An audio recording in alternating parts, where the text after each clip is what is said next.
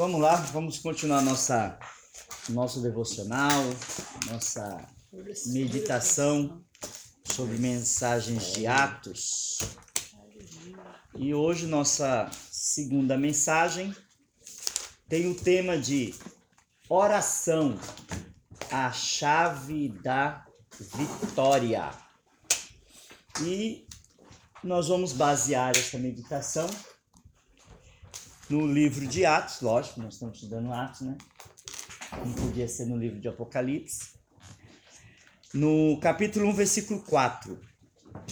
E comendo com eles, deu-lhes esta ordem: Não se afastem de Jerusalém, mas esperem a promessa do Pai, a qual vocês ouviram de mim. Porque João, na verdade, batizou com água mas vocês serão batizados com o Espírito Santo dentro de poucos dias. Se você já leu o livro de Atos, eu acredito que os que estão aqui comigo já leram, né?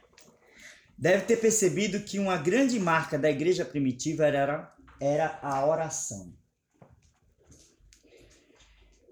Esta era a sua marca, ou sua chave para que tudo acontecesse. Ou foi a chave para que tudo é, que nós vemos em Atos, todos os milagres, toda a expansão, as igrejas que foram fundadas, foi por causa da oração. O que mais nos diferencia dessa igreja é a nossa vida de oração. Há uma diferença diametral de nós, a igreja de hoje, para a igreja primitiva. E esse abismo, essa lacuna, vamos dizer assim, chama-se oração. Vamos lá, não vamos muito a dois mil anos atrás, vamos a 60 anos atrás falando deste ministério de como era o mover de oração na igreja. O sucesso e os milagres que houve com a, o nosso ministério foi devido a um homem que orava. Um homem que não sabia ler. Um homem que falava as palavras o português errado, briba, o mão, mas ele tinha algo que nós hoje nos gabamos, né? Nós nos gabamos de dos nossos títulos. Sou teólogo, sou bacharel, sou mestre, sou isso, sou aquilo, né? Tenho uma leitura perfeita, sei o, é, eu sei é, conjugar os verbos nos tempos certos, mas falta algo que ele tinha e que nós ainda estamos engateando. Chama-se o quê? Oração. Oração. Oração. Se nós vivíamos, víamos milagres, se nós vimos é, maravilhas, se nós vimos grandes batalhas espirituais, se nós vimos multidões sendo arrebanhadas, é porque existia algo chamado oração. E ele tinha essa marca. É, voltando um pouquinho mais, é, adiantando um pouquinho mais nisso, em vez de 60, vamos para 30. Quando eu me converti, há 31 anos atrás. Nós tínhamos, chamávamos círculo de, círculo de oração, todas as terças-feiras. Todas as terças-feiras nós tínhamos uma hora e meia de oração. de oração, uma hora de joelhos e 30 minutos. Todo mundo de mão dadas. Todas as quartas-feiras nós tínhamos um jejum com mais uma hora, duas horas de oração. Além de todos os cultos, antes de se iniciar o culto, todos os crentes. Não chegava, não ficava batendo papo na igreja. não chegava, não ficava sabendo qual foram as novidades, ou ficava fazendo é, é, é, selfie, né? Ó, já estou no culto. Ó, já estou aqui com meu amigo no culto. Não. Nós, todos os crentes, todos da nosso ministério, todas as igrejas, dobrava o joelho, ia chegando, ia dobrando o joelho, ia clamando a Deus, ia fazendo uma oração. Aqueles que terminavam sua oração antes do horário, sentava-se, pegava sua Bíblia e ia ler. E qual era o resultado disso? No momento que começava a se cantar, fazia a oração inicial, pedindo a presença de Jesus, lia-se um salmo e começava a se cantar. Sai, sai, todos os poderes das trevas em nome de Jesus. Era demônio caindo e pipocando para todo lado. Eram pessoas sendo curadas, eram pessoas sendo libertas, mas o resultado era por causa da oração. Então, o que faz a diferença de nós cristãos de hoje para a igreja primitiva e para a igreja de 60 anos atrás, essa palavrinha pequena. Orar. Muita coisa não acontece simplesmente porque não oramos. Ou, como diz Tiago, pedis e não recebeis, porque pedis mal, para gastardes em vossos deleites. Tiago 4,3. A, a questão aqui, Tiago está dizendo: olha, vocês não recebem porque vocês não têm pedido. Ou seja, não têm se dedicado a buscar, não têm se dedicado a clamar. Porque o próprio Jesus disse: Batei e abre-se-vos-á. Buscais e achareis. Né? Peça e recebe. Então, nós podemos fazer uma parafrase ao contrário, o antônimo disto. Não tem porque não bate. O perdão, não tem porque não pede. As portas não estão abertas para você porque você não tem batido.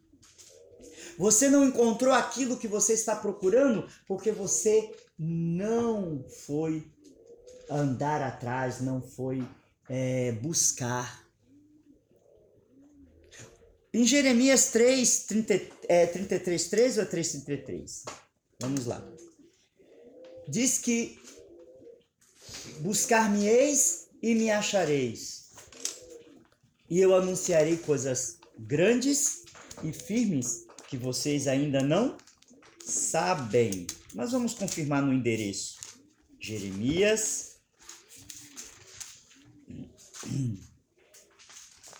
Jeremias, acho que é 33 mesmo.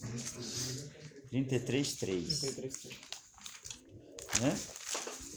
Vou ler aqui na minha fiel, que tem algumas bíblias zeradas. Diz assim: chame por mim e eu responderei. Ponto e vírgula.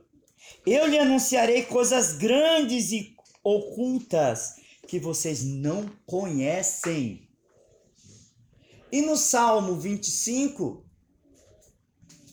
pelo jeito, é, eu acredito que é o Salmo 25, né, que fala da aliança, que eu sempre cito para vocês, mas não decoro, é isso mesmo. O Yahvé, Yahvé confia o seu segredo aos que o temem, os quais lhe dará a conhecer a sua aliança. Então, se nós queremos conhecer é, os segredos de Deus, nós temos que orar. Aí vai atrelado duas coisas: oração e Bíblia. Mas como nós não estamos falando de Bíblia, é a oração aqui. Né? Então ele diz que vocês não recebem, mas quando vocês pedem, vocês pedem apenas para gastar nos deleites de vocês. Então, o propósito a qual vocês têm levado em oração é, não agrada a Deus. Vocês não têm agradado a Deus. o propósito de vocês porque vocês querem apenas os bens materiais. Vocês querem realizar os desejos de vocês. Querem prosperar para ter uma Ferrari. Querem usar dos talentos que Deus deu a você para ganhar fama. Para ser famoso no YouTube. Para gravar um CD. Nada disso é errado. Mas isso vem com o trabalho. Se realmente você for bom, você vai fazer sucesso no YouTube. Se realmente você for bom naquilo que você faz, você vai fazer sucesso. Mas tem pessoas que perseguem a fama. Eu digo que é fama, não é reconhecimento. É fama. A fama, ela não é boa. A fama é destrutiva. O reconhecimento ele edifica. O reconhecimento dos seus atos, do seu trabalho, ele faz que você melhore cada vez mais. A fama não. A fama faz você ficar arrogante e se achar melhor. Então eu já sei o que fazer. E com isso, você começa a declinar. Lembrando que Provérbios diz, né, que a altivez precede a queda. Por que, que você acha que muitos desse pessoal aí do mundo que conseguiram fama hoje muitas vezes está desaparecido? Por causa disso. Porque foi fama. Não foi resultado, não foi é, é, é, reconhecimento do trabalho. Provérbios 16, 18. Né? Spurgeon disse: quando Deus deseja fazer uma grande obra, ele primeiro coloca seu povo a orar. Quando Deus deseja fazer uma grande hora, obra, primeiro ele coloca seu povo a orar. Existem coisas que só acontecem se o povo de Deus orar. É óbvio que Deus faz coisas mesmo sem oração. Mas muitas coisas deixamos de viver por falta de oração, falta de buscar em Deus aquilo que Ele quer nos dar. Deus não precisa de nós. A realidade é essa: Deus não precisa de você, não precisa de mim. Deus não precisa de ninguém. Mas quando ele decidiu fazer uma parceria com a terra, ele zela por essa parceria. E a parceria é: vocês oram e eu ajo. Ele mesmo diz em sua palavra, que eu não sei onde está, é, é no livro dos profetas, que diz assim: que Deus não faz nada antes de anunciar aos seus profetas. Ele não faz nada. Então, alguém que estiver em comunhão íntima com Deus, Deus vai revelar para essa pessoa. Mas primeiro precisa estar em oração. Vocês querem grandes coisas de Deus? Vocês querem conhecer o coração de Deus? Parta para a oração.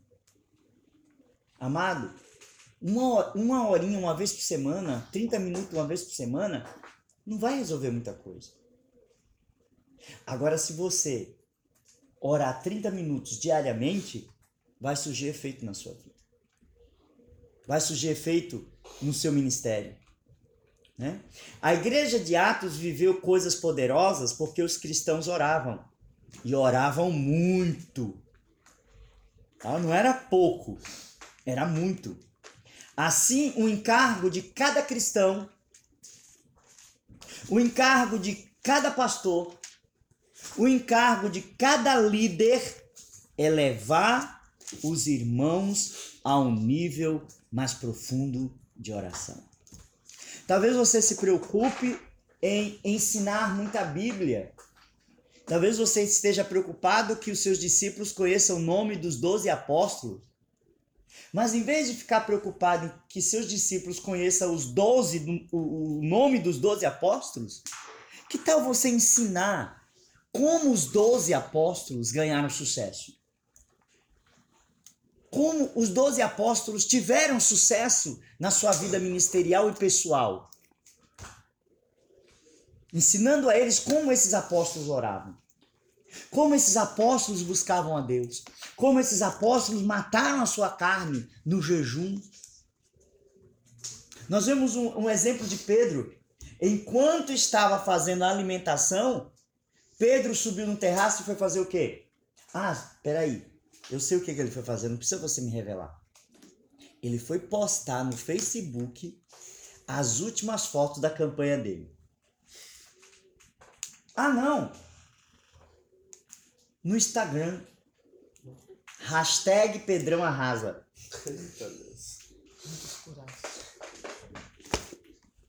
né?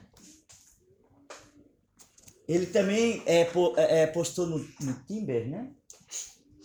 Ele postou lá no Timber, né? Casamento gospel, estamos orando. Ou então ele falou assim, ah, vou orar agora, hein?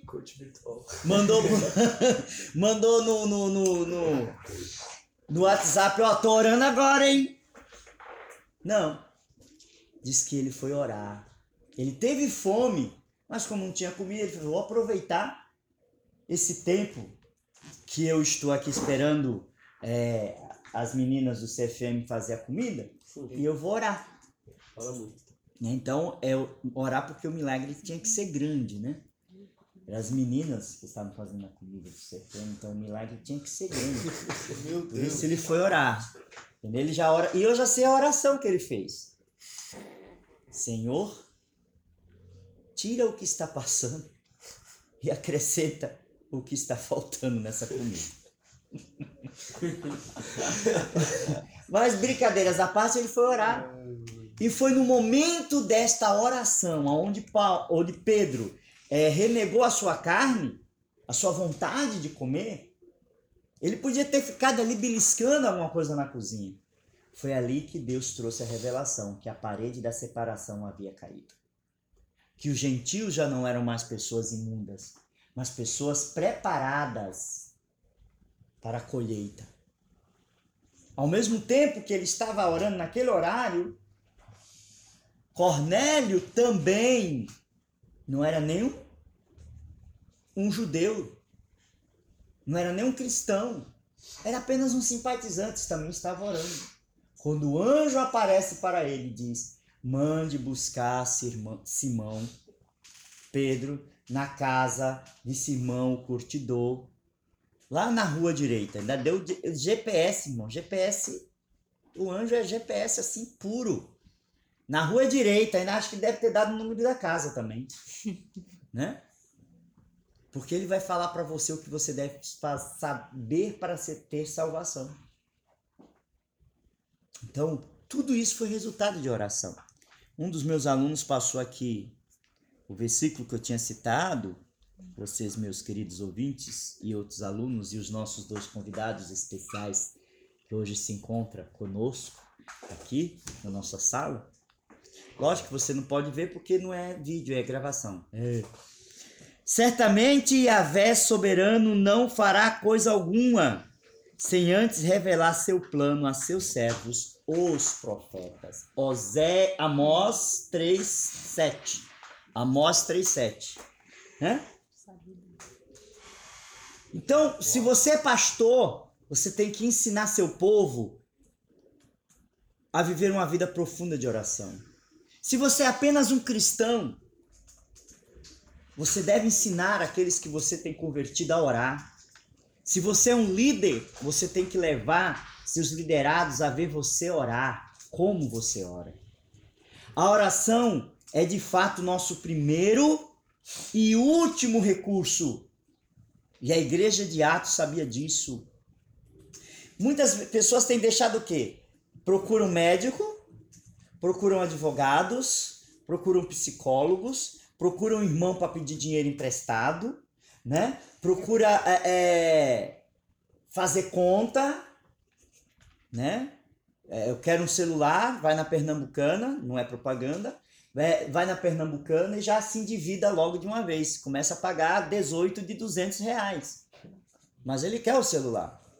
Né? Ele quer ser curado. Então ele vai primeiro no médico, primeiro o diagnóstico é o médico. Depois, quando dá um diagnóstico negativo e ele não consegue as coisas, ele vai para onde? Para a igreja. Para a oração. Aí ele vai orar. Ao contrário, a oração deveria ser o primeiro recurso. Para saber a direção de Deus, como nós meditamos ontem. Saber a direção para que o Espírito Santo dê a direção é nesse momento, Senhor.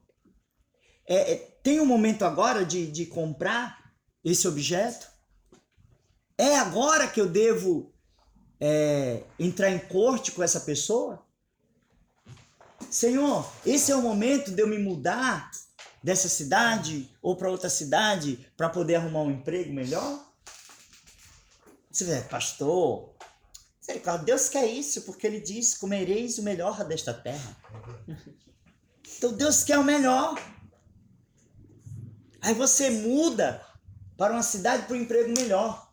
Chega lá, em vez de você ganhar, você perde, perde a sua vida, perde a sua alma, porque não está bem estruturado.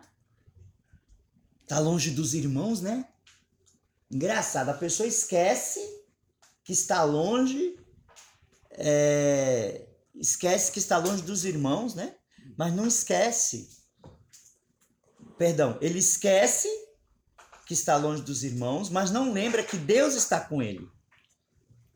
Ele esquece que Deus está olhando ele. Aí, ó, oh, meu pastor não está me vendo aqui, oh, aleluia! Mas Deus é o que vê todas as coisas, né? Então, o primeiro e o último recurso para você querer resolver as coisas na sua vida, começa com a palavra oração. Eles não tinham armas, eles não tinham recursos humanos, eles não tinham influência política, que hoje muitos querem se garantir aí fora fazendo alianças políticas, né? Eles não tinham ninguém que os pudesse apoiar, mas ele tinha um Deus vivo que e estavam continuamente orando a ele. Eles tinham um Deus que podia tudo, ele era, eles tinham um Deus todo-poderoso. Por isso, Deus quer nos lembrar da urgência de aprendermos a orar e a urgência em nos disciplinarmos a orar. Talvez você já sabe orar, eu não estou dizendo que você não sabe orar, mas talvez falte disciplina na oração. Talvez você ore hoje, amanhã você já não ora. Talvez você ora amanhã, quinta não, sexta não, sábado não, domingo sim, porque eu estou na igreja. E vai ter aquela oraçãozinha de cinco minutos para começar o louvor. Senhor, abençoa nosso louvor em nome de Jesus. Aí você vai orar.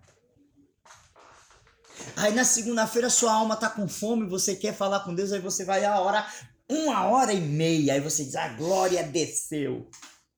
Aí terça-feira não, quarta não, quinta não, sexta não, domingo não. Sim, domingo sim.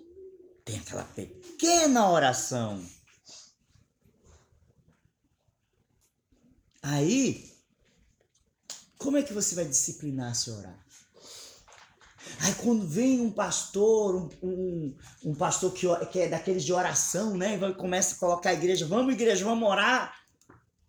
Aí você, quando faz cinco minutos que está orando, você já está cansado. Aí você começa a orar em língua, mas como você não tem prática em orar em línguas, porque você ora esporadicamente, você fa só fala chupa bala house, ri lá para trás, Siri canta lá na praia, lava calça e lava saia, pronto, acabou. Acabou. Porque você não tem disciplina. Orar, fluir em línguas, também faz parte da disciplina de oração. Se você não tem uma prática de orar em línguas, eu sei que muitos aqui tiravam um, sarrinho do pastor, né, quando ele dizia assim: Ore em línguas. Não fale em português. Ore em línguas. Mas você não entendeu que quanto mais você ora em línguas, mais você pratica o seu idioma. É do mesmo jeito você vê a pessoa que começa a faz, fala, é, cursar inglês. Ele fala assim: ah, você está fazendo inglês, faça inglês um ano. Você fala: não, não consigo falar nada. Por quê? Ele só pega no caderno de inglês no dia da aula. E uma, cinco minutos para saber o que. recapitular o que aprendeu a semana passada. Realmente você não vai falar inglês. Para você falar inglês, você tem que pensar em inglês. Falar inglês. Ler inglês.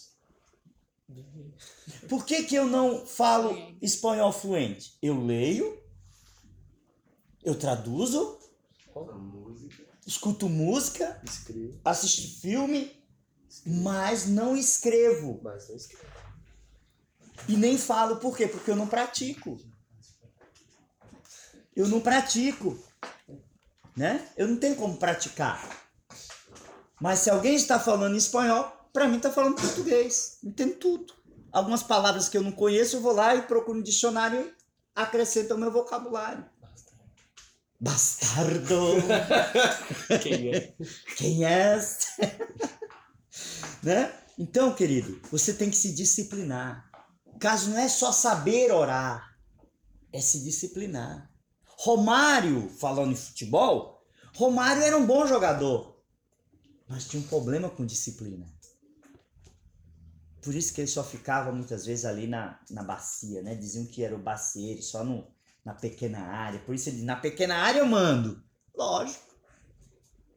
Não tinha fôlego para correr do meio de campo até na, na, na, no goleiro. Perdoe-me os que gostam de futebol. Eu gosto também, mas tem que falar a realidade. Disciplina. Disciplina é que faz. A oração é uma questão de disciplina, como eu acabei de falar, né? Estou usando aqui o meu apontamento. A oração é uma questão de disciplina.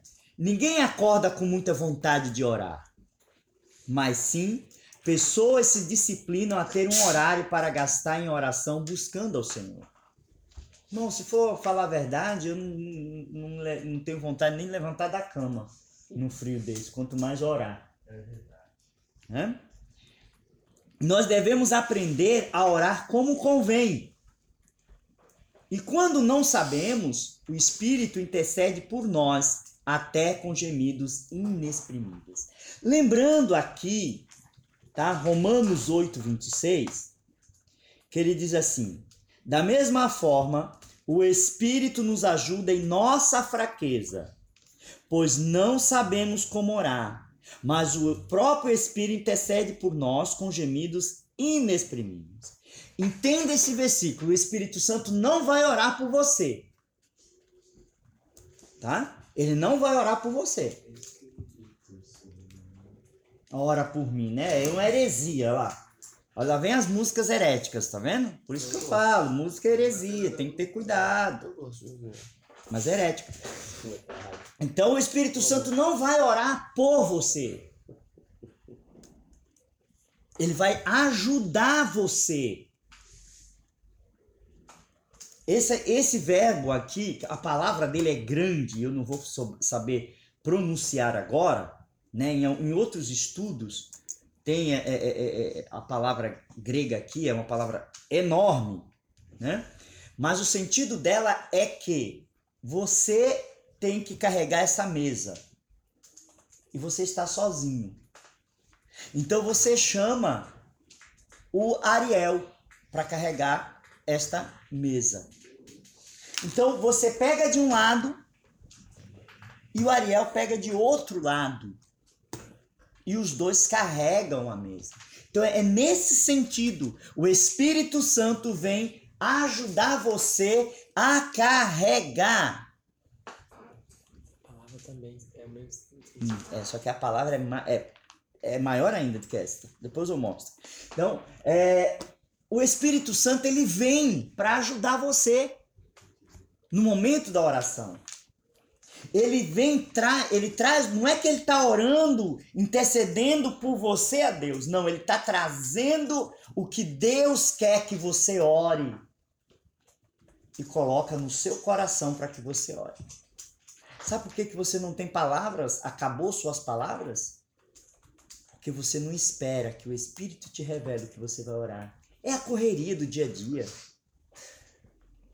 É agenda cheia. Eu costumo dizer para vocês, e vocês que estão me ouvindo, eu costumo dizer para os meus alunos que Jesus não se agrada de uma agenda corrida. Ativismo, Jesus não se agrada de ativismo. O aluno aqui já está feliz aqui, olhou para mim e falou assim: Jesus gosta de uma caminha. Não, não é isso não. Jesus não gosta de ativismo, correr para cá, correr para lá. Jesus gosta de comunhão.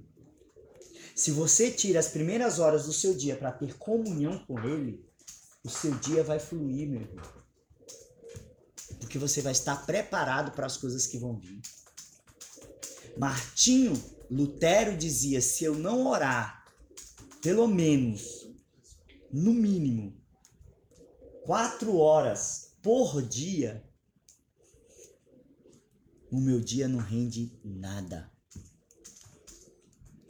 Então Martinho acordava quatro horas da manhã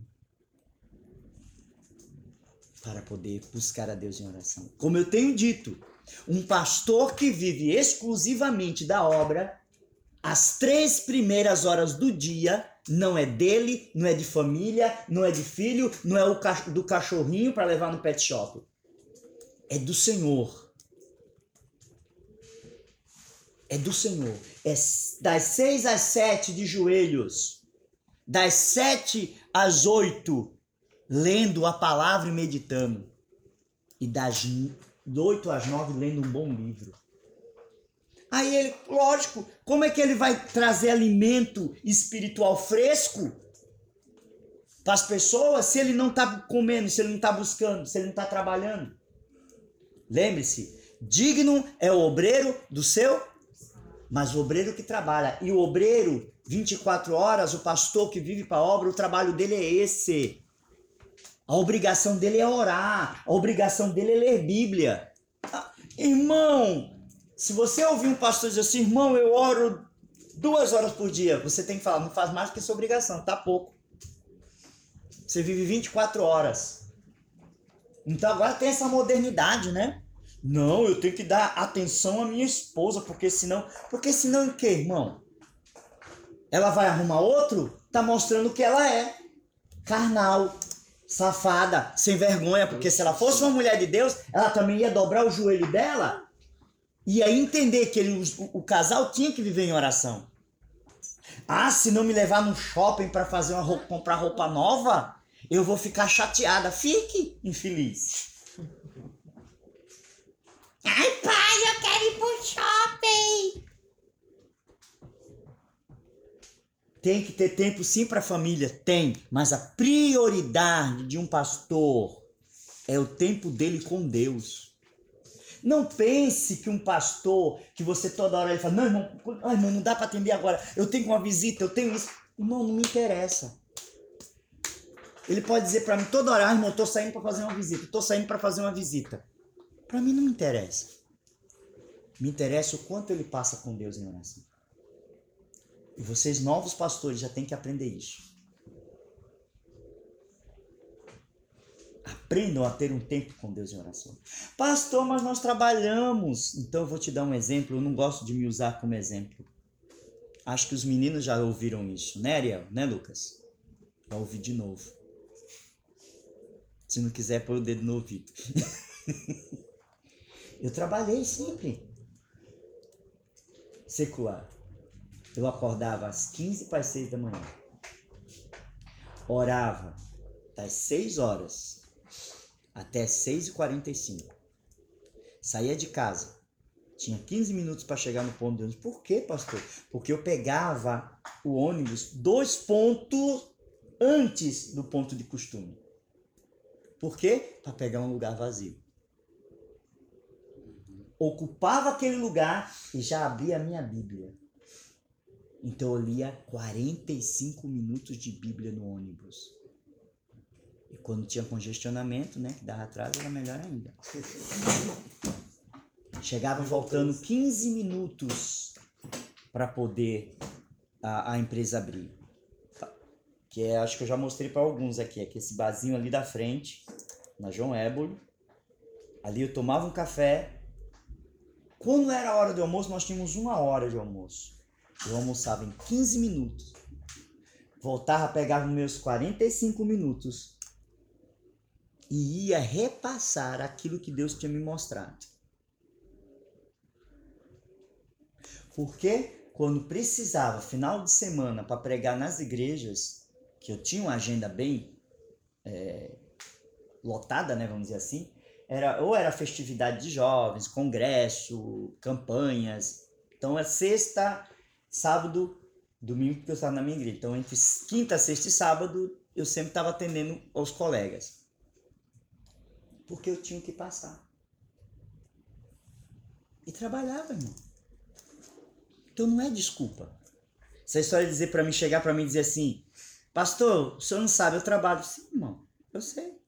Mas também trabalhei secularmente. E isso quando eu não ia assistir a apóstola Valnice Milhomes, 5 e meia da manhã. Na escola bíblica na TV. Então, não é desculpa. Agora sim, né, meu amado? Se você vai dormir 3 horas da manhã no Facebook, aí não vai conseguir levantar às 6. Bom, ter vida de oração, meninos, é vida de renúncia. Ter vida de comunhão, de oração, é renúncia. Os meus cabeçudinhos ali, cabeçudinho porque tem cabeça grande, é, eles sabem, eles ouviram isso durante um ano. Era o que mais ouvia. Por que, que vocês estão com sono? Por que, que vocês estão morrendo aí na oração? E muitas vezes eles me queriam me surpreender. Né, Lucas? Né, Ariel? Queriam me surpreender. É, cheguei cedo. É, hoje eu vou chegar cedo no salão. O pastor vai. Quando eles abriram, quando eu, eles abriu o olho, já estava saindo da caverna. eles falavam assim: Como é que é? Você dormiu aí dentro? né, Ariel? Dormiu aí dentro? é? Então, querido, se você quer ter disciplina, você tem que fazer renúncia. O que nós não queremos é fazer essas renúncias. É, Dave Young Cho, o maior pastor, né, o, o pastor da maior igreja, ele ficava espantado quando ele vinha ministrar no Brasil. Ele falou, como é que vocês fazem para orar? Aí o pessoal fala, aí ele perguntando para ele, é, pastor, como é que o senhor, eu já tô com a língua meio enrolada. Pastor, como é que você faz para orar tão cedo? Ele respondeu, nós não temos o que vocês têm. Ele o quê? Televisão. É televisão entretenimento, já diz entretenimento. Nós usamos a televisão para a comunicação, para saber as notícias. Outra coisa, quando nós terminamos o culto, nós vamos para casa dormir, porque sabemos que vamos orar no outro dia. Vocês não, vocês vão para o restaurante. Aí lá é mais duas, três horas de papo.